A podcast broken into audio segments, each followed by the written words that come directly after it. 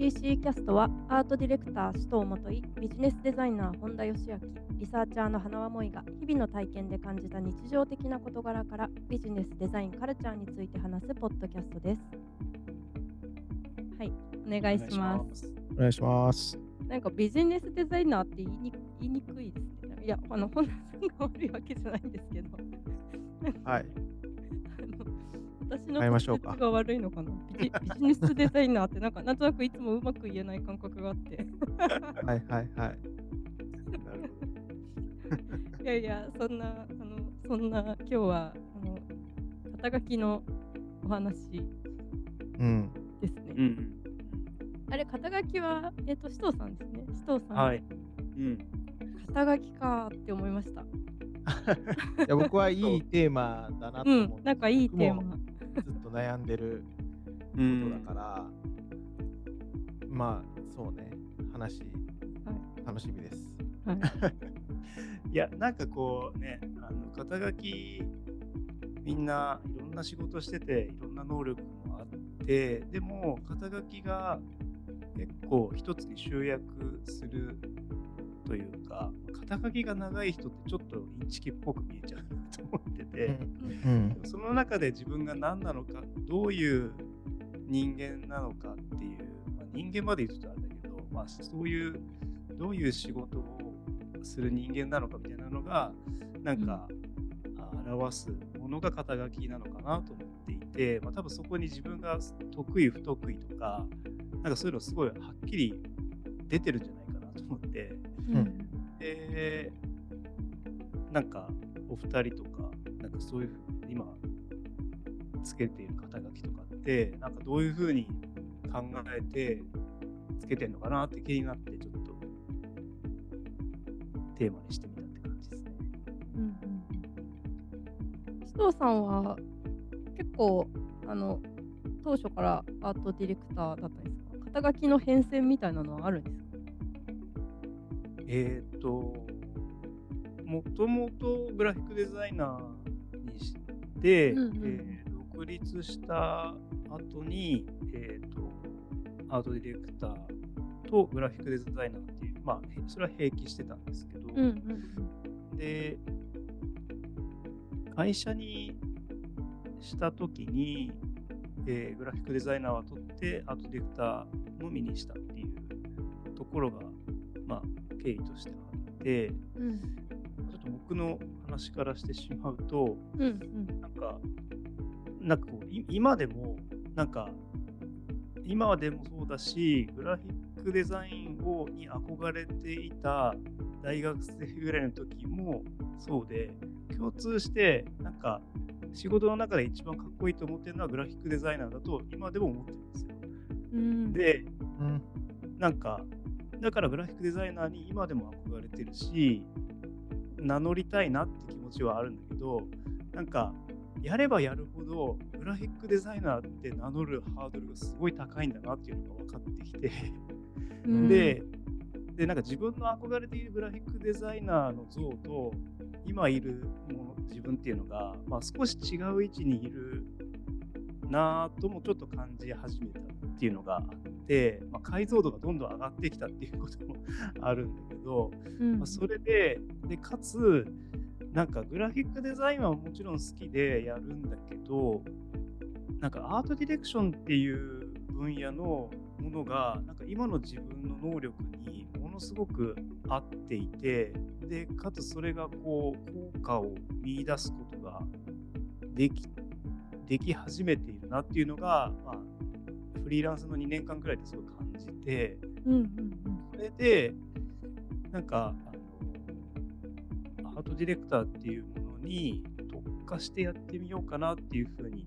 思って、まあ、もちろんグラフィックデザインはもちろんやってるんだけども、うん。なんかアートディレクターっていう専門職をちょっともう少し解像度上げてみたいなと思って、アートディレクターっていうふうに専門の肩書きにはしていて、で、なんかこう、日本だと出世魚みたいな感じで、グラフィックデザイナーがアートディレクターになるみたいなうんうん。なんか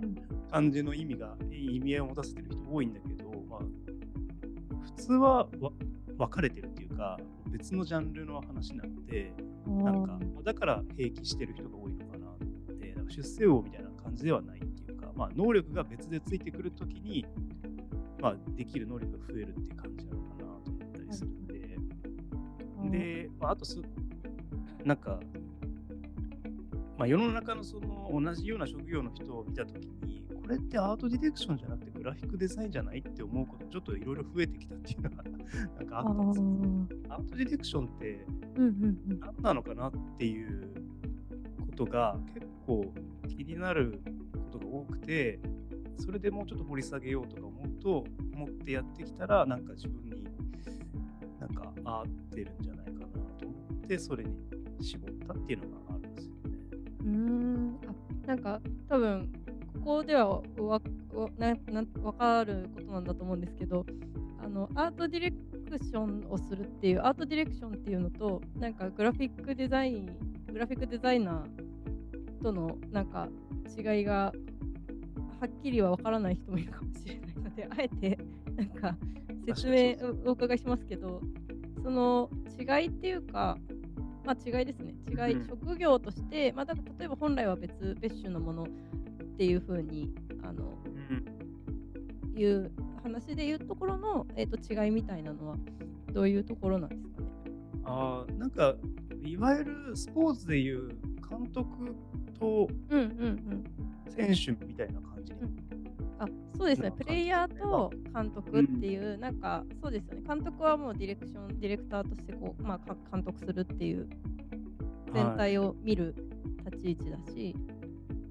それを実行するっていうことの専門家っていうのは、まあ、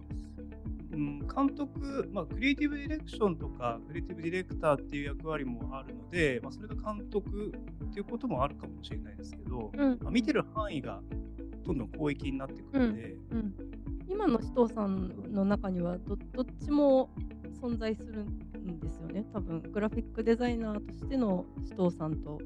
アートディレクターとしてのあのもちろん肩書きっていう意味ではアートディレクターなのかもしれないんですけど。そうですね。そうなんかグラフィックデザイナーだと今でも思ってるんですよ。あ 今でも名乗りたいし、はい、グラフィックデザイナーが最高だと思ってるんで、うん、なんか名乗りたいんだけどなんかやっぱりちょっと職業的なことと求められることっていうのが少し変わってきてたりするので、まあ、そういう意味で、まあ、アートディレクション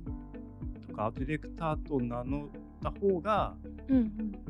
早いかなっていうところがあるっていうのもありますね。あとちょっとそこのジャンルをもうちょっと開拓したいっていうのがあって、うんうん、なんかちょっとわかんないジャンルっていうかふわっとしてるジャンルなんでなんかもう少し明確に理解したいなっていうのはなんかあってそれを名乗ってきたっていうのはまああるんですけどね。だから多分今僕が話してたみたいな感じでなんかこう、本質的にそれをやっているから名乗ってる人もいるだろうし、なんか理解しやすいようにそれを名乗ってる人もいるだろうし、うん。はいはい、なんか肩書きって結構話を聞いていくと、その人のストーリーがちょっと見えるんじゃないかなって、なんか思ったんですよね。うん、それでなんか、お二人ってどうなのかなってちょっと気になったっていうのがあったんですよ、はいはい、え本田さんは結構あれですよね。そのその数々数々っていうわけじゃないかもしれないですけど迷迷われてたりしたこともありましたよね。そうですね、まあ、僕の場合はなんか職業がどんどん一番最初は僕はこの科学デザイナーっていう名刺を持ってましたし、うん、あのキャリアのスタートは。でそこから、えーまあ、インテリアデザイナーっていう肩書きはつけてはなかったですね。プロダクトデザイナーっていう肩書きはつけたことはあって、うん、そこから、まあ、グラフィックデザイナーとか、まあ、グラフィックの方に、えー、完全に移行して仕事をしてた時代はあるので、グラフィックデザイナーとか、うん、でそこからなんか企画とかやっていくときは、えー、普通にプランナーとかディレクターとか、うん、まあ、クリエイティブディレクターみたいなことをつけた時もあるし、でそこからより経営のことにに今は携わっていて、まあ、そういう戦略的な、うん、あの肩書きをつける時もあれば、まあ、今は、えー、ビジネスデザイナーっていう肩書きをつけてるんですけど、うん、まあ、かといってなんかどれもやってる内容が結構幅が広くてあのどれも言い当てられないしかといってなんかまあ、世の中の定義的には、世の中というか、ある一部の業界の定義的にはその肩書きだけど、一般的にはわからないから、うん、何やってる人人なのかわからないみたいなことも起きてるっていうのは実際ある。うん、っていうのが今現状ですね。うん。うん。いやでも結構いろんな衣替えしてね、役割が変わってきたというか、まあ結局今がそれを全部集約している状態になってるっていうことですよね。なんか、まあ、まあ、クリエイティブのことも理解できるし、うん、まあ、戦略的なビジネスの部分も理解できるから、まあ、いわゆるそのビジネスデザイナーっていうと、なんか一般的にはなんかビジネスを構築するみたいな、うん、まあ、イメージなんだけど、まあ、本田さんの中ではデザインって、はい、デザイナーだけど、まあ、そのクリエイティブのデザインもちょっと含まれるっていうか、うんうん、まあ、そういう理解なのかな。そうですね。で、なんか、この話をしたときに、あの、まあ、今日肩書き話で今ちょっと、えっ、ー、と、昔調べたんですけど、なんか、昔、ほんとね、20年ぐらい前に、うん、あのブルータスとかペンで、うん、あのクリエイティブディレクター特集があったんですよ。2004年のブルータスで、まあ、クリエイティブディレクターが、えー、ビジネスを変えるみたいな、まあ、まあ、ビジネスを作るみたいな、なんか、うん、トム・フォードが結構表紙に出てて、うん、あのトム・フォードが、えーと、グッチを再生したみたいな話が、うん、えーと一番の特集にあって、うん、ででそこに書いてたのがあのその時すごい思その時なんだろうそれを見てなんかデザインとコミュニケーションとビジネスみたいな、うん、とかなんかそういうことがクリエイティブディレクターの仕事だみたいなことが書いてあって、うん、であビジネスまでやらなきゃいけないんだ。っていうのがなんか当時。ででもその20年前の時からあこういう仕事したいなって当時思ってたんですよね。うん、うん、でまあそこから、えー、まあでもこのファッション業界のクリエイティブディレクターの役割と広告業界のクリエイティブディレクターの役割が多分ちょっと違っていて、うん、あのファッション業界の方がもうちょっとビジネス的なものの責任も担わなければいけないみたいな、うん、あの形はあって、なんか僕は結構そのファッション業界のクリエイティブディレクターの役割に憧れてたっていうのは、当時からありますね。うん。なんか売上責任も結構求められるのが、あの、ファッション業界のクリエイティブディレクターで。うん、うん、で、また2003年のペンっていう雑誌のにも、なんかクリエイティブディレクター36人のなんか仕掛けみたいな、なんかそういう特集があって、うん、なんかすごい大事に大事に読んだ、まあ、海外のクリエイティブディレクターの例とか、まあ、当時とかなんかトマトとかの人も出てたりとか、うん、なんかなんかその仕事になんかビジネスを作ってなおかつ面白い新しい企画もあって、うん、なんかデザインもいいみたいなっていうのが、すごい面白い仕事だなっていうのは当時なんか見てたなっていうのがちょっと思い出しましたね。うん、まあ確かにそうですよね。けど20年前でクリエイティブディレクターって言っても多分誰も何それみたいな多分 感じだったのが、まあ最近はね、もうちょっとなのします。うん。うん。いや、肩書きで言うとね、なんか多分ラボラトリアンの、まあ、ブランディングとか事業開発っていうことをやってますよっていうのを、なんか肩書きで表現するのがなんかやっぱり肩書きだけじゃもちろん全ては表現できないんだと思うんですけどでもなんか例えば分かりやすい肩書きってあるじゃないですかシェフとか。あのなんかその話とかはあの本田さんと、ね、話したりとかしたこともありましたけどなんかそういう本当はそういう伝わりやすいものを置くっていうのが、まあ、何々あの何々をやってる本田義明ですとかって言った時にあ、うん、そうなんですねってなるんですけど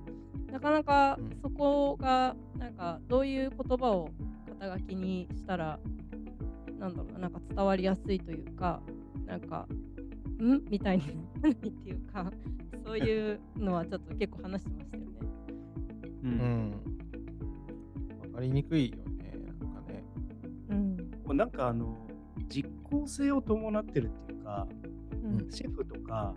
グラフィックデザイナーとか、なんかそういうのって行為として作ってるじゃないですか。だから分かりやすいと思うんですよ。うん、まあ、もちろん、ね、ふとグラフィックデザイナーは馴染みがあるかないかで変わりますけど。うんうんうん、でもなんかねデザイナーって言われたらなんとなくこうイメージができるじゃないですか、多分。あのそその業界にいない人でも。そうですね。うん、だからなんか、まあ、もちろん言葉の理解ががしにくいっていうことはちょっと除いてそこだとあんまり会話ができないかもしれないですけど、うん、なんか、まあ、うちの両親とかに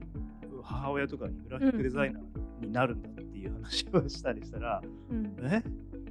っていうなんかこうハテナが出るっていうか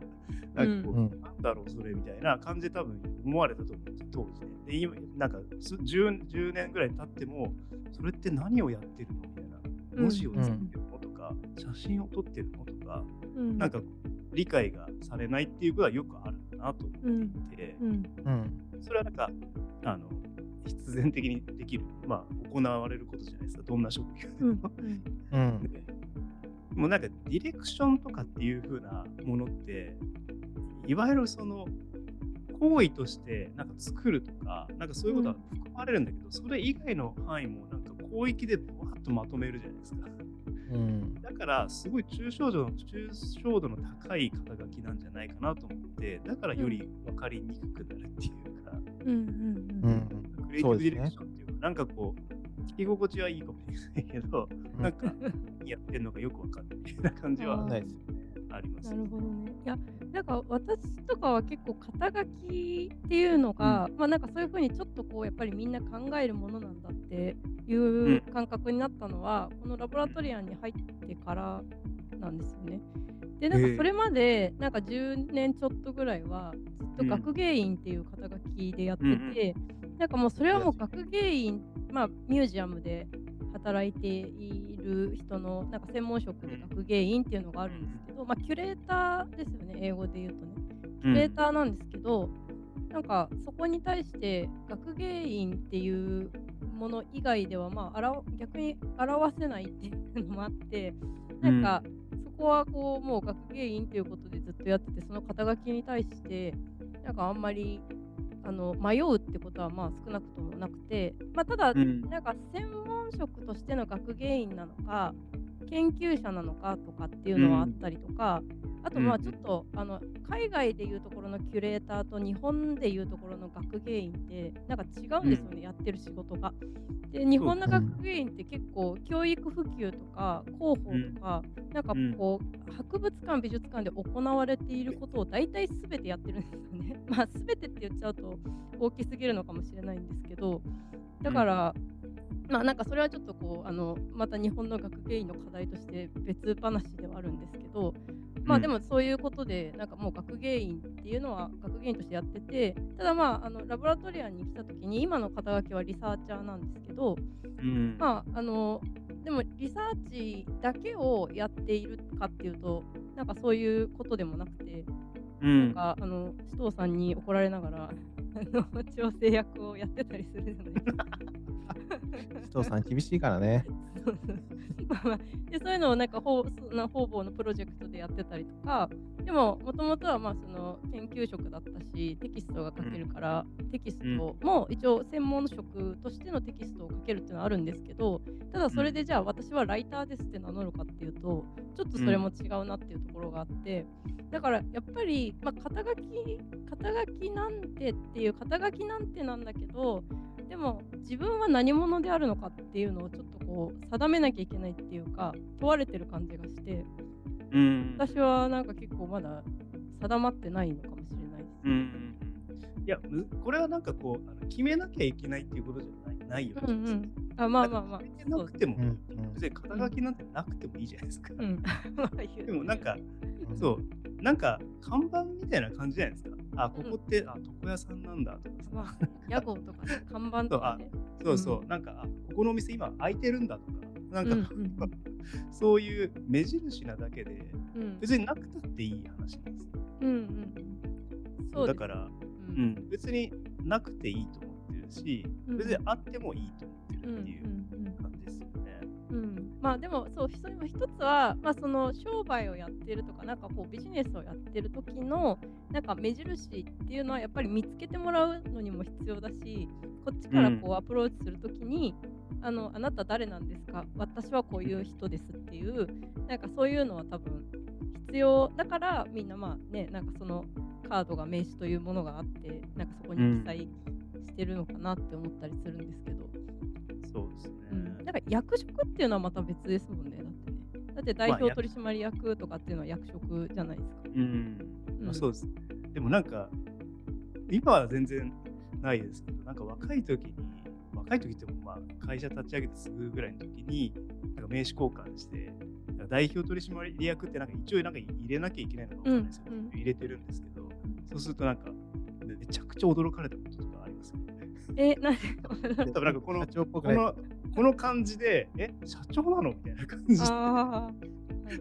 まあ多分なんかこう、わからないけど、その人の先入観が何かあったのかわからない、うん。うん、その人の社長イメージとずれてたっていうことですね。そうそうそう。あ、代表取締役なんですか？みたいな感じですごい驚かれて、うん、あやっぱりなんかこういう見た目とかなんかそういうことでなんか簡単に判断されるんだなと思って、うん、まあなんかそういう時もあります。それ結構む昔の話なんですかそれは？あそうですね。当初みたいなぐらい。そうですね。そのぐらいの時に。なんで、まあもともと入れるつもりもなかったんですけど、なんかいろいろ社会的なことも考えて入れといた方がいいのかなみたいな感じで入れたんですけど、なんかそういうのが、まあでも多くないですね。まあ大体はなんか普通に名刺交換するだけですけど、うん、なんかそういう人もいるっていう。うんまあ、そういうのはあったりしますよね。うん。まあでも、なんかそうですね。それもあるし、やっぱどんなことやってるんですかみたいなことがやっぱりイメージしにくいから、うん、あの内容を聞かれたりすることは結構あってだからなんか僕のなんか一つの結論は、もう肩書きなんていうのはまあ結局何でもよくって、うん、まあ多分実績でしか語れないっていうか分かってもらえないっていうか、うん、なんじゃないかなっていうのがあのまあ一つの答えとして持ってる感じですね。うん。うん。で、まあその実績に対して説明しやすいかどうかっていうだけかな。うん、なんかこう、うん、全く知らない人に対しては別に何でもいいと思うんですけど、うんうん、なんか例えば同じような業界とか同じような職種の人に見られた時に、はい、なんか肩書きによってこの人どのぐらいのレベルなんだろうって 判断される一つでもあるかなと思った。んですよ。ええそれは役職の話じゃなくて肩書きでですか？肩書きだってなんていうか肩書きって別に名乗ったもん勝ちじゃないですか。うんうんうん、そうですね、でも役職はその組織の中の何かじゃないですか。うんうんうん。だからまあ、別に1人だったら1人かもしれないし、複数にいれば、まあ、役職が決められるわけだから、意思決定が誰かと関わるわけで、うん、肩書きの名前は、うんうん、まあ、まあ、それ誰か関わることもあるかもしれないけど、まあ、名乗ったもん勝ちなのかなって気がしてて。うん、いや、まあそうですよね。名乗ったもん勝ちですよね。うん。あなんか名称とか言い方とかのまあそういうカテゴリーとか分かりやすさだけじゃなくてなんか職業としてのグレードみたいなのも反映されてしまうっていうことですか、うん、うん、なんか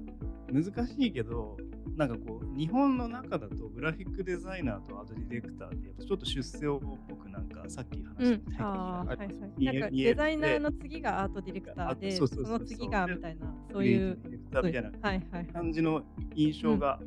どうぞなんか僕の若い時からずっとあって、まあ、今はちょっとないのかもしれないですけど、ずっとあって、でもなんか僕の理解ではなんかそれって職業別だから、なんか上下ないんだけど、パッとグラフィックデザイナーって名乗ってる人が、うん、ちょっとリテラシーの人が低い人がグラフィックデザイナーで名乗ってる人を見たときに、うん、あなんか作業する人なのかなっていうふうに見ちゃうこともなくはないんじゃないかなと思っていて、うん、でもなんか僕らからするとグラフィックデザイナーって名乗ってる人はすごい専門性がある人でなんかリスペクトするんですけどなんかそれってこうなんか理解度によってちょっと変わる可能性ってあるんじゃないかなと思って、はい、だからグラフィックデザイナーの人は実績がすごい伴っているとかが並行してないとなんか、うんうん、その先入観で見られちゃう可能性もあるのかなって思ったりする確かにね。なんか本本来はっていうか、まあ、役割が違うっていうそうそうそうそう役割が全然違う、ね、ん、そう、うん、な気がするんですよね。まあそう見られちゃう可能性はありますよね。うん、うん、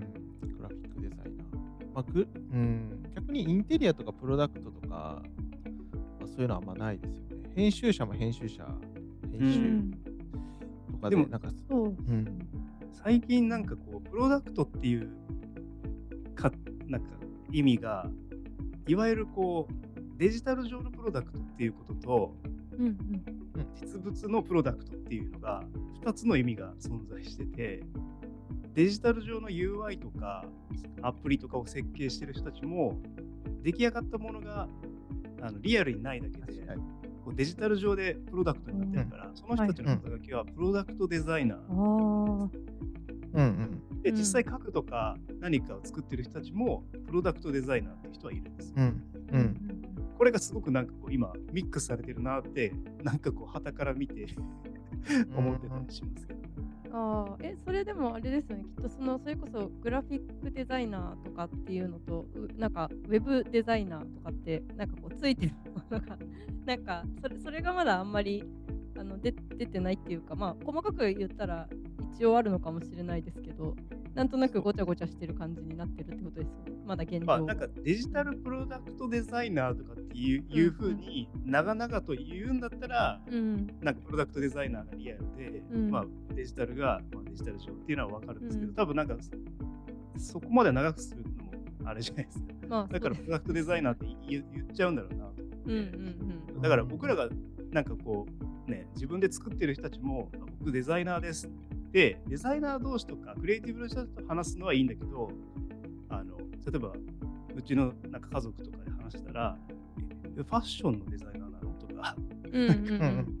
デザイナーっていう名称のイメージがそれぞれみんな違うじゃないですか。はいはい、うん、そうですね。だから、うん、だからこう前に何かはっきりつかない限りは、分類ができないっていうのは、うん、ありますよね。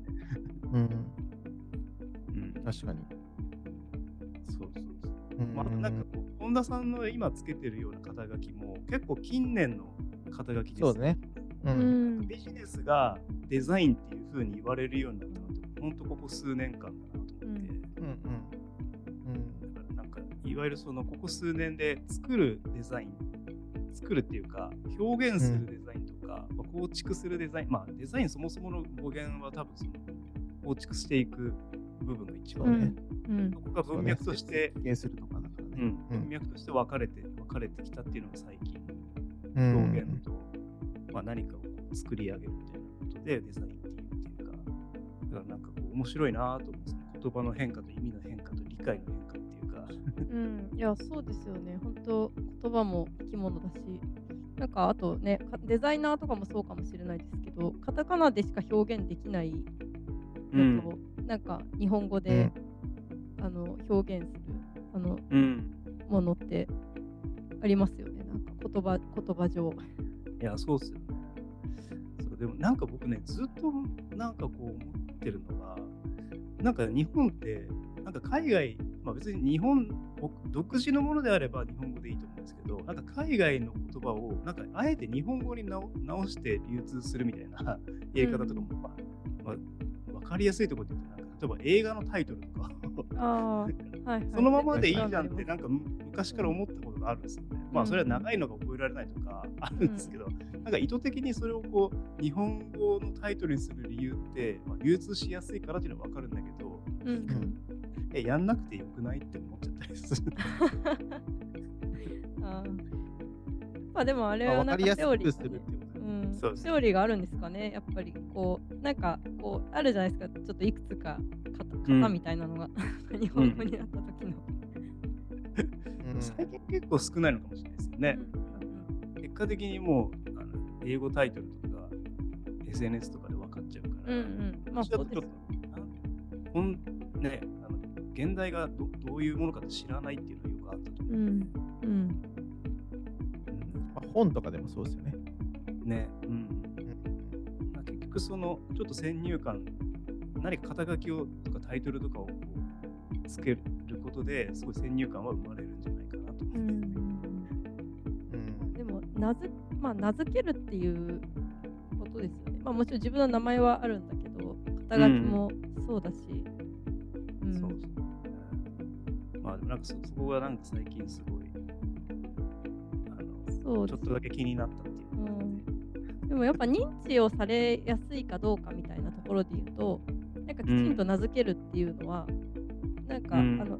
対対相手からするあるとイメージしやすいとかねあるありますよね。いやそうっすよね。なんか肩書きもなんかポリシーなのか、うん、なんかパフォーマンスなのか、うん、もう結構関わる気がするんですよね。うん、なんか自分はこれであるっていうポリシーを肩書きにするのか、うん、かパフォーマンスとしての肩書きなのかっていうのは、なんか結構違うような気がしてて。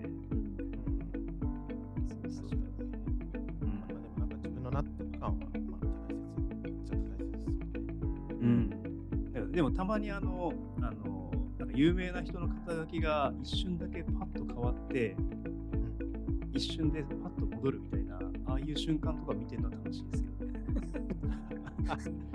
みんな試行錯誤してるんだ。そうですね。なんかなんか迷ったんだなみたいな。そんなに有名になっててもまだ悩むんだ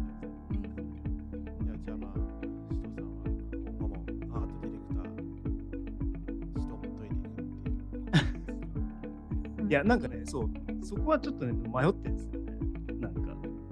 迷って変え、変えてもいいかなって、いや、僕はね、ずっとやっぱグラフィックデザイナーとか乗りたいんですよ。うん。全然名乗ればいいじゃないですか。でもなんかね、納得できないんですよ。なんかやっぱり自分の好きなグラフィックデザイナーみたいにはなってないから、なんか納得できなくて名乗れないんですよ。だから、将来的にはグラフィックデザイナーってなりたいなって今でも思ってる。いまだに一番やっぱかっこいいと思ってるから、それにも名乗りたいなと思っているっていう感じですね。いや面白いですね。じゃあ、あのこのポッドキャストをやってる間にもし変わったら、なんかもうその日はお祝いの会ですね。そんな何年もやってきて変わんないのに、この期間で変わるはずがない気がする。そんな瞬間もあるかもしれない。まあ、首藤さんからプロフィールの肩書きちょっと変えてくんないっていう時が。そう、来るかもしれないっていう。なったらいいですけど、どっかですごい納得したかもしれないですね。うん、確かに。まあでも引き続き悩み続けるっていうのはい、うん、あるんじゃないですか。うん、き話は、こん。なところでしょうか。はい。はいはい。